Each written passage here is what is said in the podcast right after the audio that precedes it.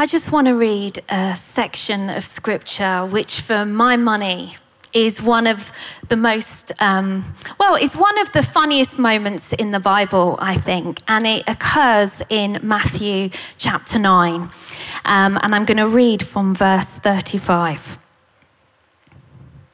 It says this Jesus went through all the towns and villages, teaching in their, their synagogues, procla- proclaiming the good news of the kingdom and healing every disease and illness.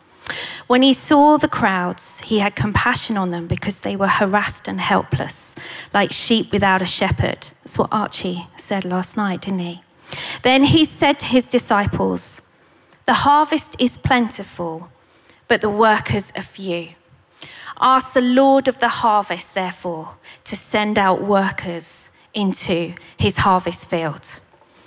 So you can imagine it, can't you? Picture the scene. There the disciples are. And as Jesus is saying this, there's lots of yes, Lord, and amen, and we agree. Send out workers to the harvest. We need people to go coming out of their mouths because they know there is a need.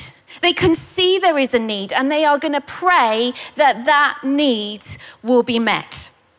However, Jesus has other ideas because the very next chapter, chapter 10, is titled Jesus Sends Out the 12.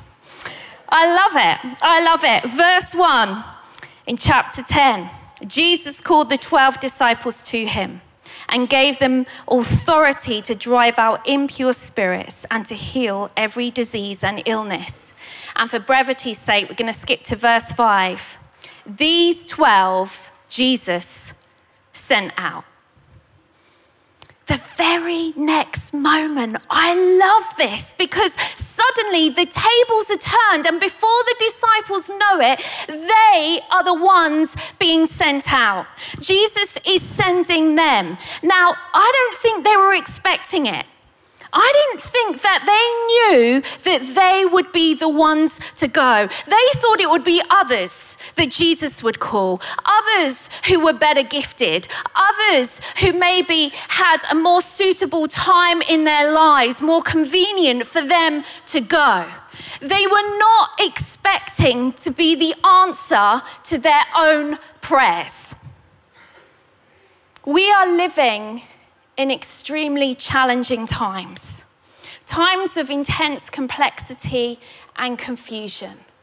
But also, we are living in a moment of infinite opportunity, perhaps like we have never known before. The foundations of our world have been shaken and are still shaking.